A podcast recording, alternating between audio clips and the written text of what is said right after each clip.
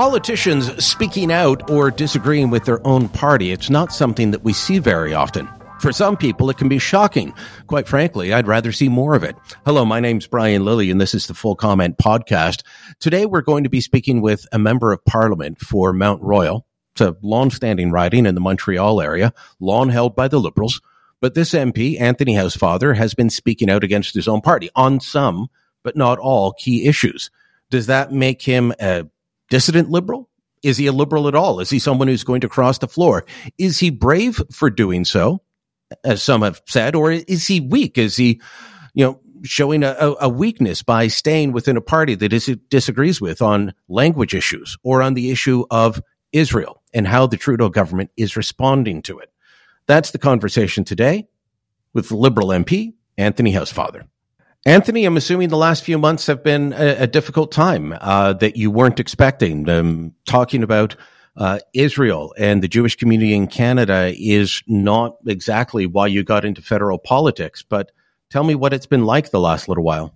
It's been very difficult. I think that the same way that Israelis were traumatized by what happened on October the 7th when a pogrom was launched by Hamas on, on Israel, I think the vast majority of Jewish Canadians were also traumatized because of our close ties to Israel. It's our biblical homeland. Uh, many of us have friends or, or, even family members that live there. Uh, most of us have visited there. Um, and there is, is that close connection between most Jews in the world and Israel. So I think we were traumatized by that. And I think we were then traumatized again by the crazy wave of anti Semitism that swept across the Western world um, after October the 7th. I don't think most Jewish Canadians ever thought we would see something like this in our lifetime. Um, and spending as much time as I've had to spend on fighting anti Semitism in Canada has been uh, quite a shock. Yeah, it, I, when I said that it's not why you got into federal politics, I say that knowing that your Jewish identity is a big part of you. Um, but you got into federal politics for other reasons. And this has, I, I'm going to guess, become almost all consuming because I know for myself in the news business and, you know, a man who's not Jewish, this has taken up a lot of time looking at it, being shocked by it from the very first protest that I went to on that Thanksgiving weekend and watching in horror it, what was being said on the streets of Toronto um, never mind the neighborhoods I in, in places I used to live in, in, in Montreal. The things that I was seeing were deeply disturbing. You're absolutely right. I mean, I think it has been all consuming. It's uh, something that is is difficult for most Canadians to relate to, to how much Jewish Canadians have been completely consumed with an issue that many Canadians care about, but aren't thinking about 24 hours a day, seven days a week. Whereas I would say the majority of Jewish people I know are thinking about this seven days a week, 24 hours a day, um, and talking about it to one another. And, and, and we've been, you know, very gratified by allies like yourself who are not Jewish, who have taken the time to support us. Um, you know, I, I, Warren Kinsella, I can, I can name a number of people um, that, that, that, have done that. And, you know, and from the political side, people like Marco Mendicino, uh, people like Michelle Rempel, um, they're, they're, you know, they're people like Stephen Lecce in Ontario. Like there are a lot of people who are not Jewish who have been great at it. Kevin Vuong in Toronto, who's an independent. Um, you know, like, like, like again, people from all sides have, have come forward that, that have been gratifying, but I think the Jewish community has been scared. Um, I think, I think it was shocked, scared, um, feeling frustrated that, that people aren't hearing how concerned we actually are about it. And so, Brian, like we, we're both English speaking Quebecers. You're right. When I went into politics, my issue with minority rights was always my concern about language rights in Quebec, my concern about protecting the English speaking minority and all minorities in Quebec. And, and that was really what preoccupied me. I never really thought that the Jewish community in Canada would be the one that I would be spending all my time uh, worried about uh, over a period of time, but that that has happened. Uh, there's definitely an overlap between um, English speaking minority and the Jewish community. I've long tried to explain to people without the Jewish community in Montreal, there would be no English language rights. But th- that's that's a subject for later on. But you, you, represent a riding Mount Royal that was previously represented by Irwin Cotler, um, the great Irwin Cotler, I'll say. Uh, and prior to that, by the, the late Prime Minister Pierre Trudeau, it's about 30% Jewish. That's got to be one of the highest Jewish uh, population ridings, if not the highest in Canada. Um, and it, for people that that don't know the community, I mean, places like Côte Saint Luc, you've got a lot of secular Jews, you've got a lot of different uh, synagogues, you've got people who are tangentially associated with the faith, but also, well, you know, it's their culture, their heritage, but you know, they're not overly religious. And then you've got the very religious communities. It, it's wide, it's diverse. Um, but there seems to be unity on on this front. You know, what's the old uh, saying? Uh, if you if you want three opinions, put two Jews in a room. Uh, there seems to be unity on this. Right, you're you're absolutely right. I mean, I, I think it was what you put two Jews on, on a desert island, and and they come and rescue them, and they find there's two different synagogues. There's the one that I go to, and the one that I would never go to.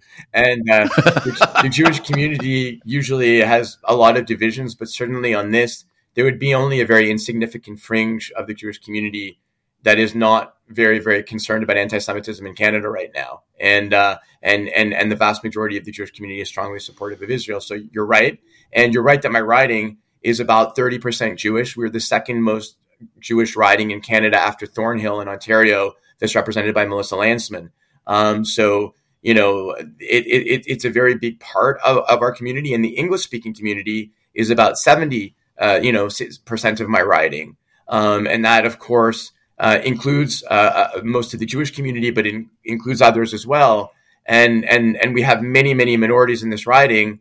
And again, like I've always felt very comfortable representing all minorities and speaking out in Quebec against Quebec laws that that go against minority rights. Um, in, like, like Bill ninety six, Bill ninety six, Bill twenty one, uh, Bill 40 mm-hmm. uh, we can go through a myriad of CAQ laws that that that take away religious rights, take away language rights, take away uh, educational rights of the minority in Quebec. And and I've and I've concentrated on that, uh, you know, over the years in Parliament, as I have on you know on supporting Israel and Jewish issues, but it's a much lesser part of it.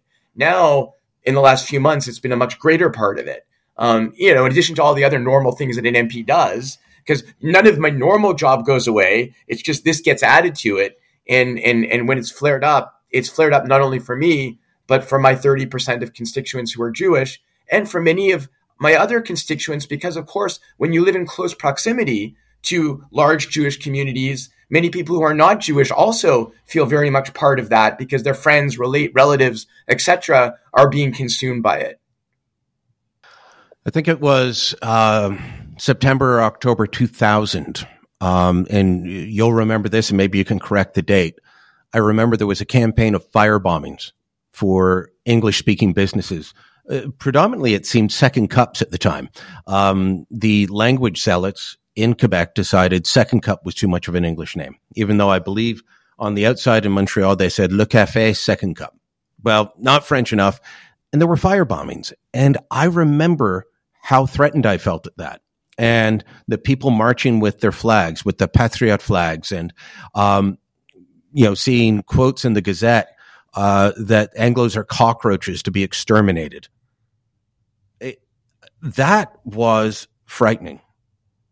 You experienced that. I'm sure you felt the same way I did then.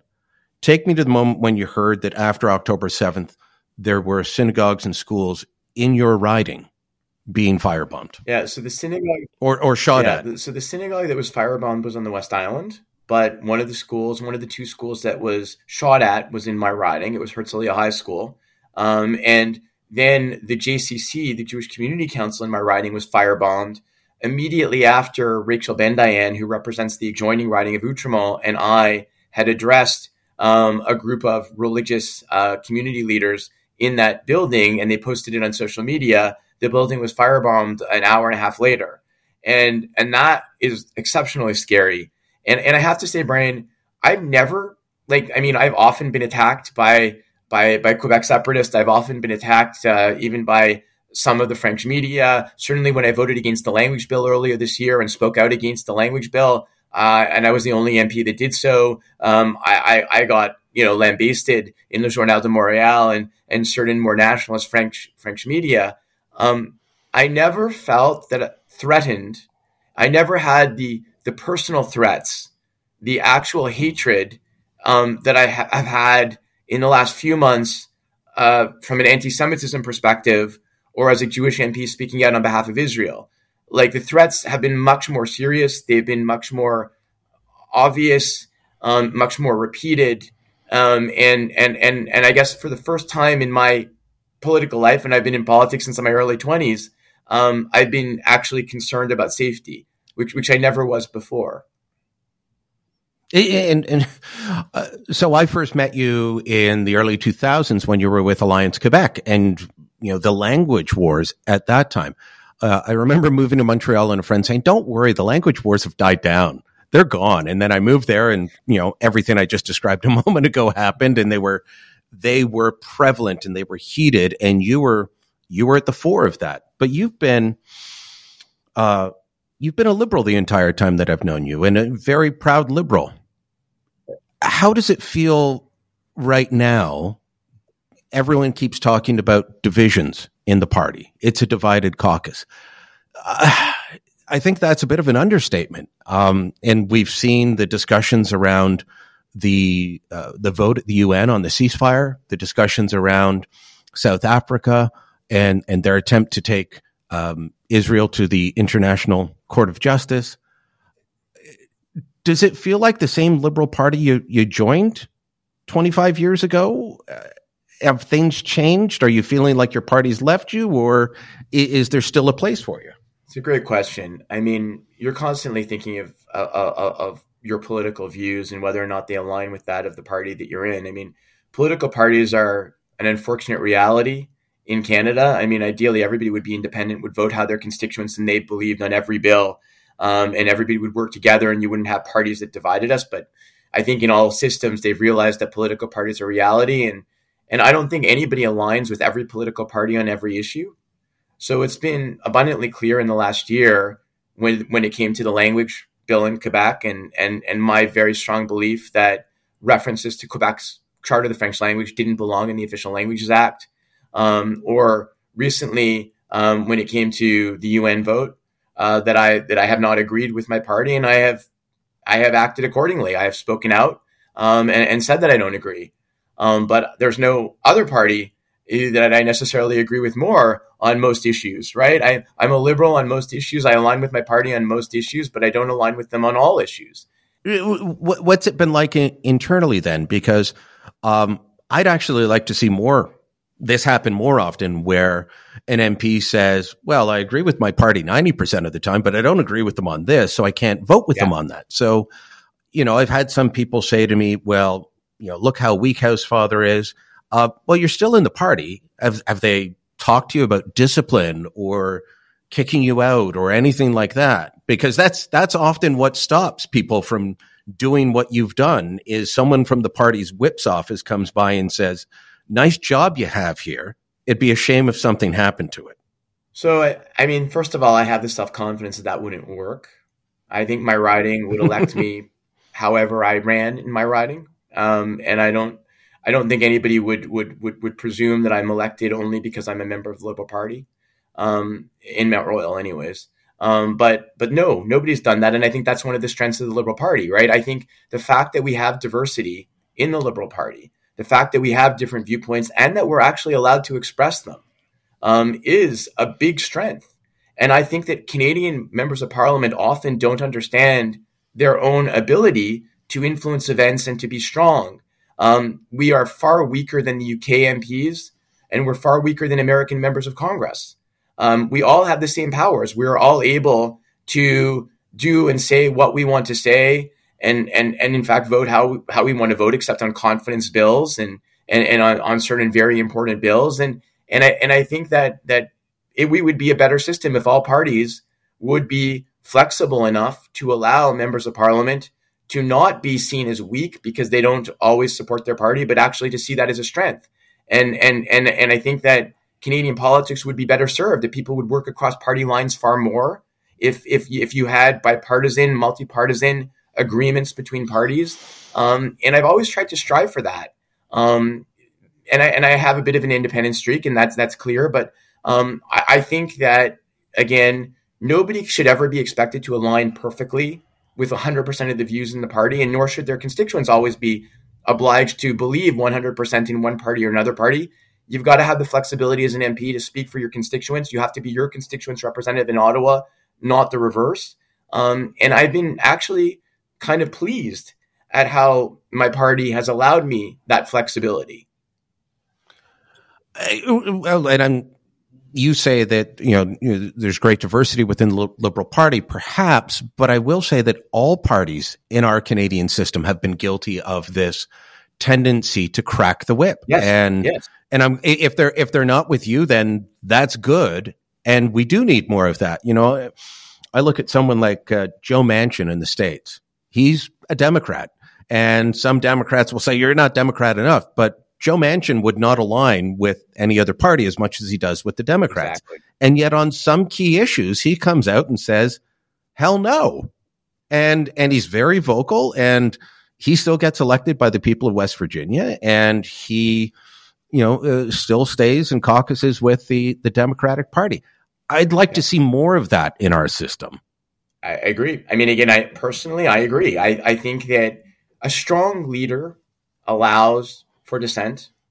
There, there obviously has to be discussions within caucus, and first you have to try your best to make your point in caucus and try to win the day. And sometimes I win the day, and sometimes I don't win the day, right? And but but I think when you don't win the day, and it's an issue that's incredibly important to you, it shouldn't be every issue, but there's issues of fundamental importance to different MPs. And for me, obviously, the issue of language rights for my constituents, the issue of anti-Semitism, um, the issue of support for Israel. These are fundamental issues to me. Um, and where I don't agree with my party, um, I feel that I, I, have an ability to to speak out and say I don't agree. Um, I think that's what my constituents expect of me. I, I, I, think that's why my constituents respect me because I, I will do that. So let let let's talk about some of the divisions within the caucus, and then I want to talk about working across party lines. But you know, uh, a lot of people have been outraged at a tweet that Melanie Joly, one of your colleagues, cabinet minister in the government, someone who represents a Montreal riding, someone you know well, I presume have known well for a long time. She posted on October 17th about the hospital bombing, and uh, to my knowledge, it's still up. Uh, that is seen as a blood libel by many and hurtful. You've got other uh, MPs within the Liberal caucus who've made very strong statements uh, against Israel uh, that I have deep questions about. How, what's it like working within the caucus? Because I know that you have to work with Minister jo- Joly on issues like the UN vote. You have to make your case to her. How is it working with people who, on certain issues, are diametrically on the opposite side, opposed to you? So I think those are two different questions because Melanie is not diametrically on the opposite side. So um, she is somebody I would call a friend. As she and I have been friends for for years, um, and she and I had a long conversation yesterday, for example, on on the issue of uh, the ICJ uh, case by South Africa. Um, my ability, because I'm in caucus, because I'm part of of the Liberal Party, uh, to speak to ministers, to to push for my views, um, and those of my constituents are very important. Um, and and and I don't and I think Melanie, like um, all of our uh, ministers, recognized that once uh, Bill Blair had clarified that Israel didn't bomb the hospital, that Israel didn't bomb the hospital, and and I think I think that's that that's really clear. I, I don't think she she is the type of person that would put out a, anything that is a blood libel. I think I think that's you know that that's something that's not in her character, and and Melanie is eh, you know has has has a very good knowledge of the Jewish community. Um, where it comes to other members of caucus who want their views on, for example, Israel, are diametrically opposite to mine. Um, I hope that we find ways to work together on other issues, but it doesn't mean that I won't vigorously disagree with them on Israel. I just try not to let it become personal, um, because once we let it become personal, then we can't work together on other things that we might agree on. For example, Bill 21 in Quebec, that is largely a slap in the face to the Muslim community and discriminates against Muslim women who wear hijabs that can't teach in public school.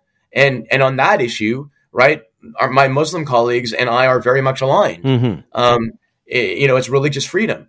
Um, but but but of course, on this issue, I do have colleagues who I am diametrically opposed to what they they believe on the Middle East, and you know, and, and and it's something that I guess we all need to. We all have challenges where in our workplaces we'll have certain colleagues who we don't agree with on things, and and um, you know and and and and in the same way that I work very closely with members of opposition parties um, who I may not agree with on other fundamental issues, I need but I but I still respect them. I still work with them as colleagues and try to find bipartisan consensus on things.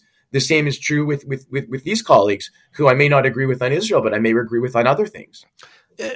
A great example of that was a news conference on the Hill a little while ago that you were a part of, and um, Irwin Cotler was asked a question and he didn't answer it.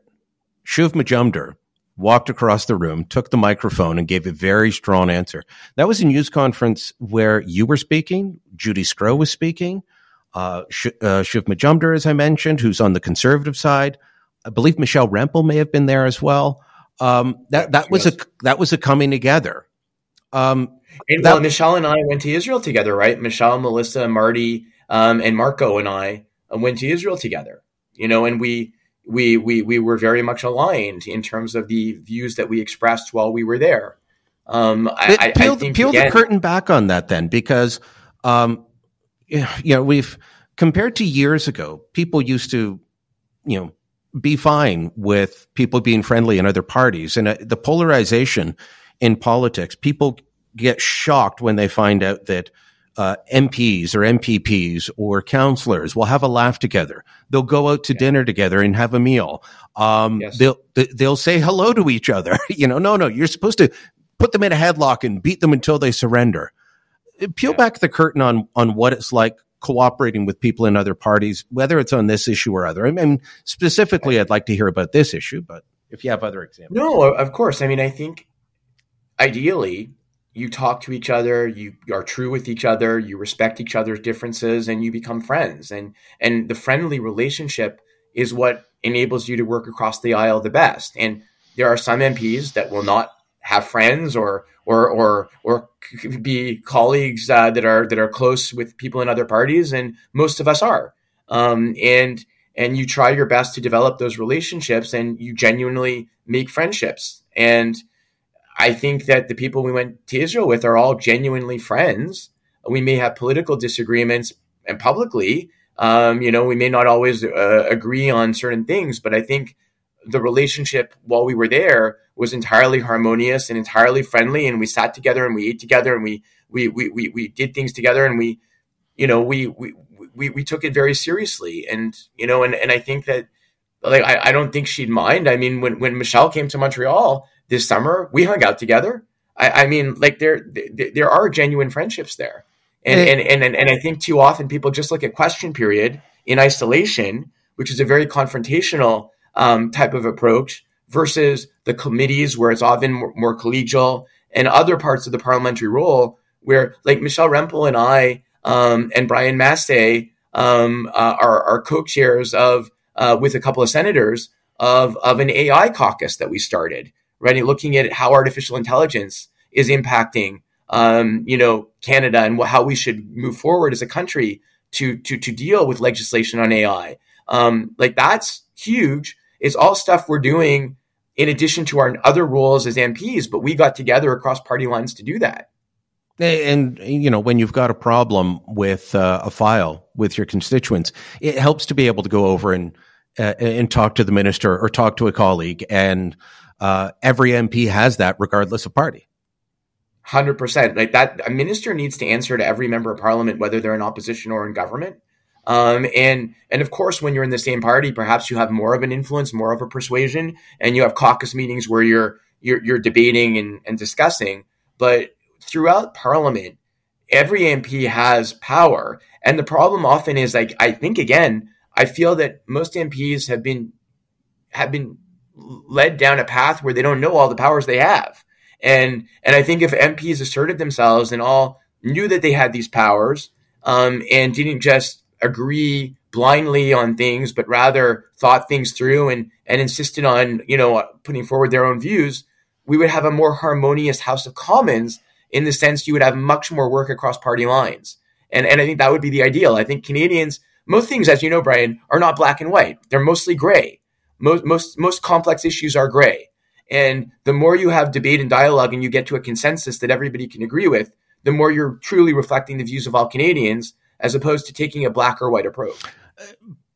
Before we take a break and, and leave this issue, um, the larger issue, I, I just want to ask on on anti-Semitism. One of the things that early on, until maybe the last couple of weeks, has bothered me is that there have been times when it seemed like the prime minister was slow to react to certain events, be it schools or businesses being harassed. And then when he did make a statement, he would always mention anti Semitism and Islamophobia. But when he denounced Islamophobia, he was not mentioning anti Semitism every time. Is there a weak spot, a blind spot with either the prime minister or the PMO? Um, are people trying to be too sensitive? What's behind that? I, am not the only person that noticed that or or has commented on it. So, what's behind it? So, so a couple of things. I, I, think there's many legitimate criticisms of any politician, including me and including the prime minister. Um, I don't think the prime minister on anti-Semitism is is, is somebody who really um, should be thought of that way. I, I don't. I don't. Really don't take for a minute that I'm calling Justin Trudeau anti-Semitic. No, no. I, I, I, have many no, disagreements no, no, that I, that I'm public so. about with them, but I've never made that that no, claim. No, but, but again, I, I wasn't taking it like that way that way at all. But I think what I was trying to do is say that since Justin Trudeau has been prime minister. We have adopted the IHRA definition of anti Semitism. Anti Semitism has become one of the four pillars of the anti racism strategy. We have apologized for the Jewish refugee policy in the 1930s and the St. Louis. We've, we've appointed the first um, a special envoy on anti Semitism and Holocaust remembrance. That was Irwin Cotler and is now Deborah Lyons. There is, we, we had the first national summit on anti Semitism in 2021. There has actually been an excellent record of the government. While there's been some foibles, of course, like Laith Marouf, the vast majority of the government positions and, and, and work on anti-Semitism since 2015 has, has been exemplary. And I've been an important part of that and I've been proud of it. Um, so while there are legitimate things to criticize, um, you know, the prime minister for, I don't think he's weak in any way on anti-Semitism. I think in his heart, he is very, very strongly of the belief that Jewish Canadians are an incredibly important part of the fabric of this country and that there shouldn't be anti Semitism here. Um, and I know that sometimes our community is, you know, critical of the fact that he's slow on the draw to them uh, on some things. And, and of course, everybody also notices that, you know, sometimes it takes a long time to get a statement out. But in his heart, he is definitely somebody who is strongly uh, there for the Jewish community. That I, that I fundamentally believe. On the other issue that you raised, I think it's important to recognize that anti Semitism and Islamophobia are two very bad mm-hmm. things. They're two very horrible racisms.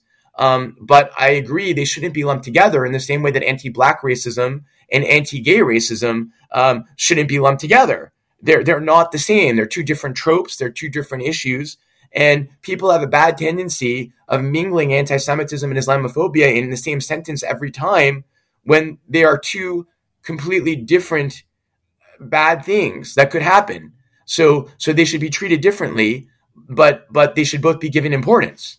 And and I think too often people have the tendency to believe you have to say one whenever you say the other, and and I don't think that's correct. They are two things that have different tropes and need to be treated seriously and importantly, but they're not the same. All right, we'll take a quick break, and when we come back, I want to ask you about some of the work that uh, some of the fight that you've been doing with the the CAQ government in Quebec. Back in moments.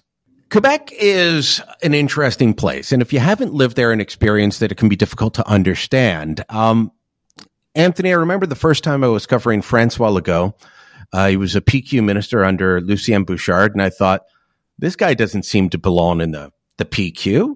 He, he seems like a business guy. He doesn't seem to be anti English. He speaks English fluently, beautifully.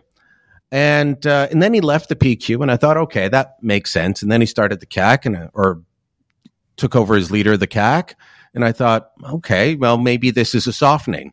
He's become very hardline, and you've had to fight against it on everything from universities to municipal services, um, taking away the rights of, of people in historic English communities, whether it's in Montreal or a place like Lennoxville, from being able to get your tax bill in, in English, something that they've always been able to do. Uh, what's driving this? Because uh, you know unless I, I, had a complete misread of Legault all those years ago, and I've covered him since, he's never seemed to be one of the hardliners to me. but is he just trying to appeal to hardliners to get votes? I mean, he's trailing in the polls to the PQ right now, so uh, maybe that's it. I, what is behind it in your view? Just, just let me correct one thing. Nothing, nothing now. Um, with despite the horrible um, Bill ninety six, which was uh, a terrible uh, revision of Quebec's language laws, uh, there is nothing in there that changed the bilingual tax bill or the ability of Lennoxville or other bilingual municipalities to to deliver a bilingual tax bill. Uh, bilingual municipalities, the issue was they originally tried to propose that they could take away the status of bilingual oh, municipalities, okay. um, and that got and that got removed from the bill. It's still the municipal council can. It's up to the municipal council. They have to adopt a resolution saying they want to retain their status, and then they retain it. Um, but coming back to the issue, I think Legault is a very, very smart man. I think he's handled some things like COVID very well. Um, he he presents a very reassuring presence, but on the issues related to minorities, including minority language rights, um, I think that there's been a real blind spot in the CAQ government. Um, if if I were cynical, I'd say there was a real attempt to, you know, create divisions in Quebec society to push nationalists to vote for the CAQ instead of for the PQ or other parties uh, that are separatist, like Quebec Solidaire. Um, and and and at the very least, there's a lack of understanding of any of the needs of the minority communities or their very real desire for their rights to be respected. And one and one after another, Bill 21, Bill 40, Bill 96, each of these would take away important rights of minorities in Quebec. Um, in two of them, he used the notwithstanding clause, or the government, the the, the, the Parliament, the National Assembly used the notwithstanding clause preemptively. Uh, I don't think the notwithstanding clause should be in the charter, but if it is there, I don't believe it is allowed to be used preemptively in that way. Um, and I know that's being challenged before the courts. Um, but it's it, it, it's a very very sad reality that on two very important laws, one dealing with religious freedoms and one dealing with language rights, that Quebec has used the the biggest stick it can before a court can even rule on it. Um, and and and it's it's been very difficult for minorities in Quebec to to understand because right if you remember Brian 20 years ago our big fear was Quebec separation. Our big fear was that one day our province would try to separate from our country. Um, and and he has created a situation where the CAQ is not trying to do that, at least not overtly. Um, they're, they're they're they're staying within Canada, but then they're taking away our our rights in, in the same way the PQ used to, from uh, from a perspective of language, from a perspective of uh, of, of culture. So in the same way Robert Bourassa, the Quebec Liberals, did as well. Yeah. Uh, I mean, there's yes. there's no one with clean hands in that National Assembly when it comes to to English minority rights, especially, but others as well. A hundred percent. But I think you're, what, what, what I mean is when it came to separation, you had a very substantial group of the francophone population in Quebec that allied with the English speaking minority and the, and the non francophones to, to be against separation. Yeah. Whereas on issues that just come up with English language rights, we do not have a large percentage of French speaking Quebecers that have allied with us, at least not publicly. And so we sort of realized that we don't have as large a group of people um, in Quebec uh, that support us on important issues as we, we thought we did. So you fought this, um, you know, when you were with Alliance Quebec years ago. Uh, you fought it in uh, in federal parliament, and I, I mentioned that you know all the parties in the Quebec legislature are bad on English language rights. I would argue that all the parties uh, in Parliament are bad. It used to be the Liberals were federal Liberals were stalwarts on this.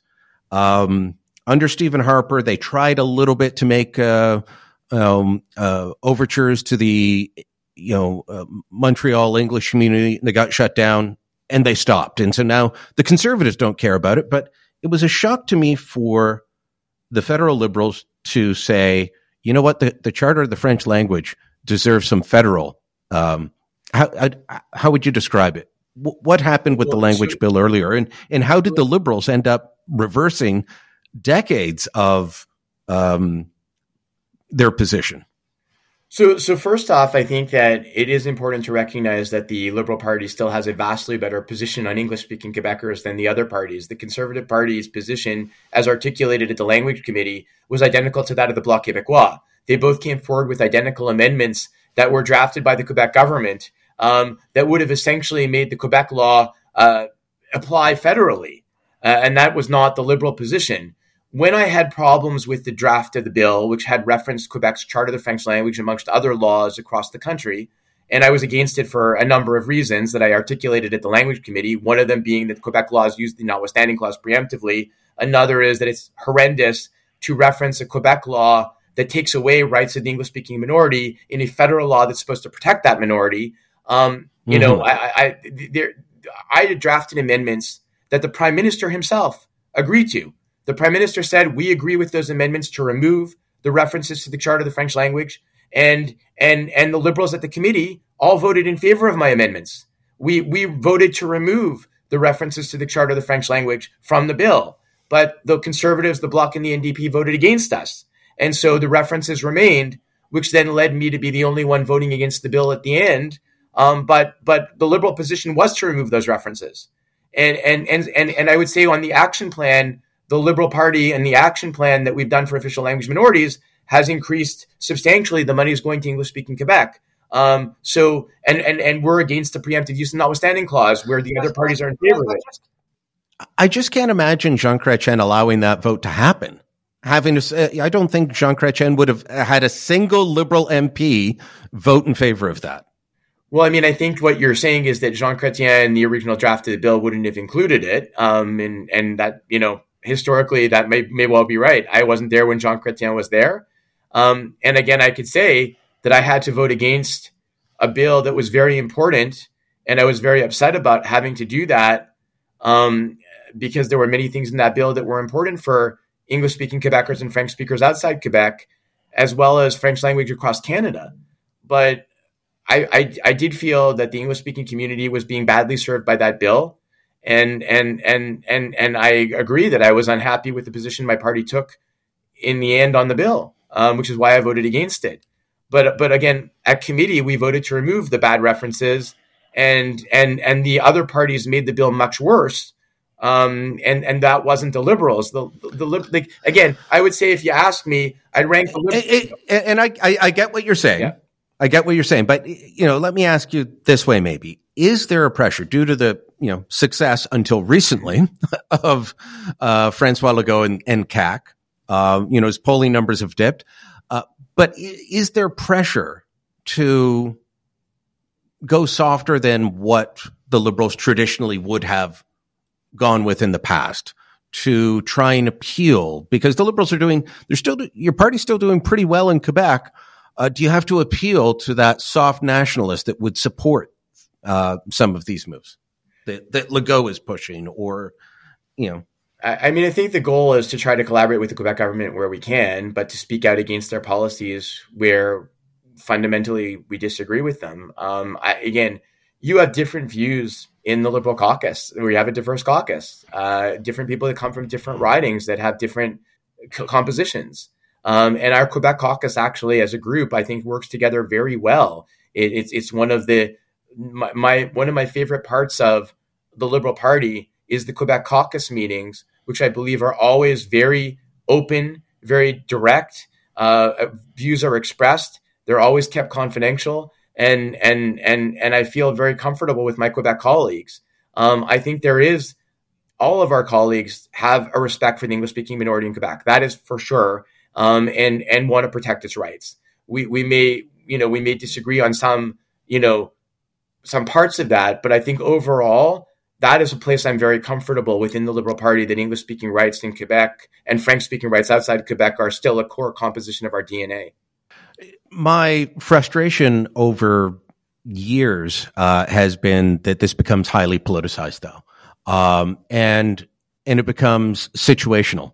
Um, for various politicians of of all stripes. Mm-hmm. And and I think of you know what's happening with the attempt to financially squeeze Quebec universities. I'd like to see the federal government take a stronger stance on that. I don't think that they have. I know you have, and some of your colleagues have, and I applaud you for that. Uh, but when you know Premier Ford in Ontario said we're going to pause a French university that hadn't been started yet at the same time as he was pausing three English universities that hadn't been started yet because it's like, well, we don't have the money right now. So this is on pause. The federal liberals held rallies Melanie Joly, you know, spoke at a rally denouncing the attack on the, the, the francophone community. I haven't seen that same sort of thing, and and that's it, it's not just the Liberal Party, but that's where you sit and where you're you're you're a member.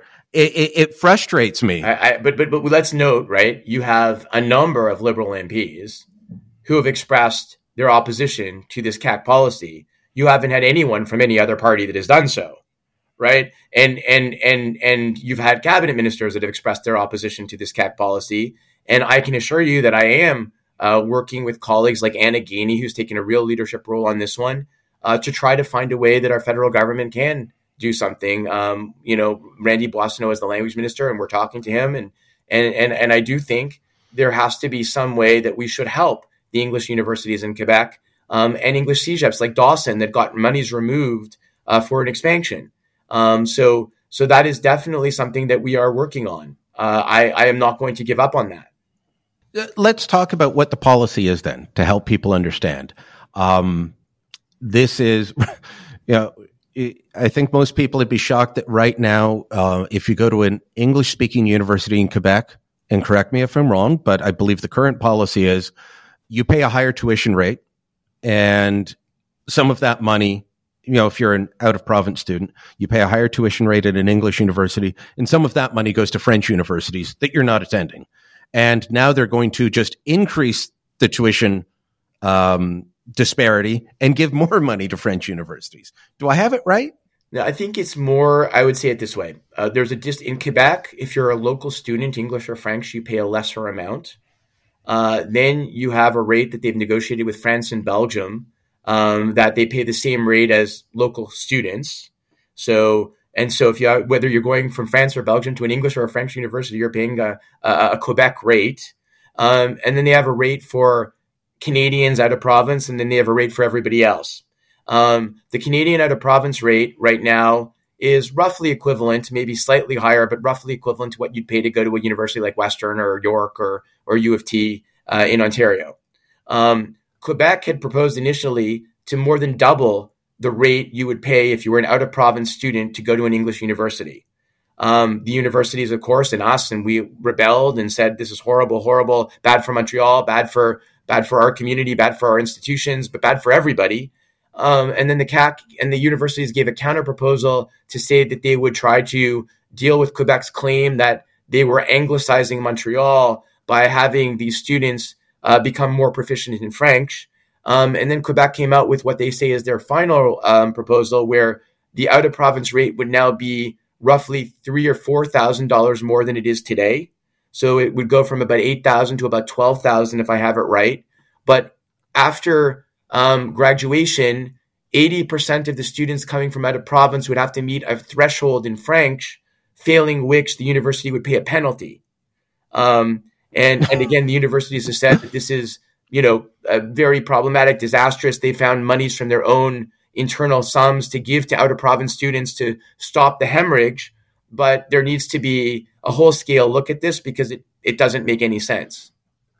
It's um, most of the students that I know that went to Montreal for university, if they're not perfectly bilingual, they, they, they have a proficiency a great proficiency in French by the time they leave.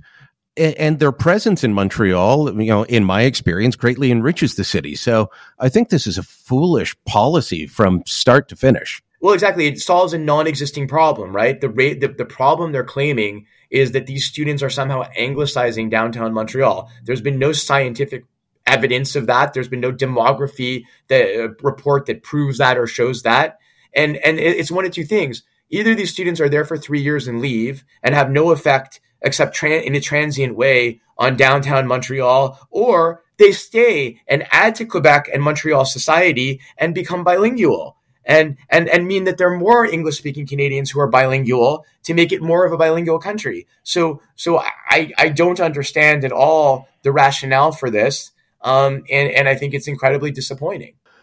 Anthony, you've been very gracious with your time. I'll I'll leave you with with one last question. Um, are you still comfortable in the party you sit in, and are you going to be staying in it? Uh, hopefully, staying in it, or, or, or you know, uh, you're still a liberal. I, am still a liberal. Uh, the, the, right, again, what what I what I believe in is we have two parties in Canada, the Liberals and the Conservatives, that can form power, that that will hold power alternatively. And if I have certain beliefs, it's important for me that I advocate those beliefs in in in in my party. Otherwise, if I abandon a party because I don't agree with certain things in it, first of all, there's no party that I agree with everything in.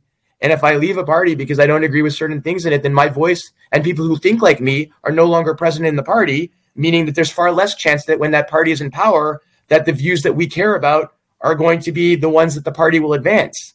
So, so like for me, I've always said that we need strong Jewish Canadian representation in both major parties.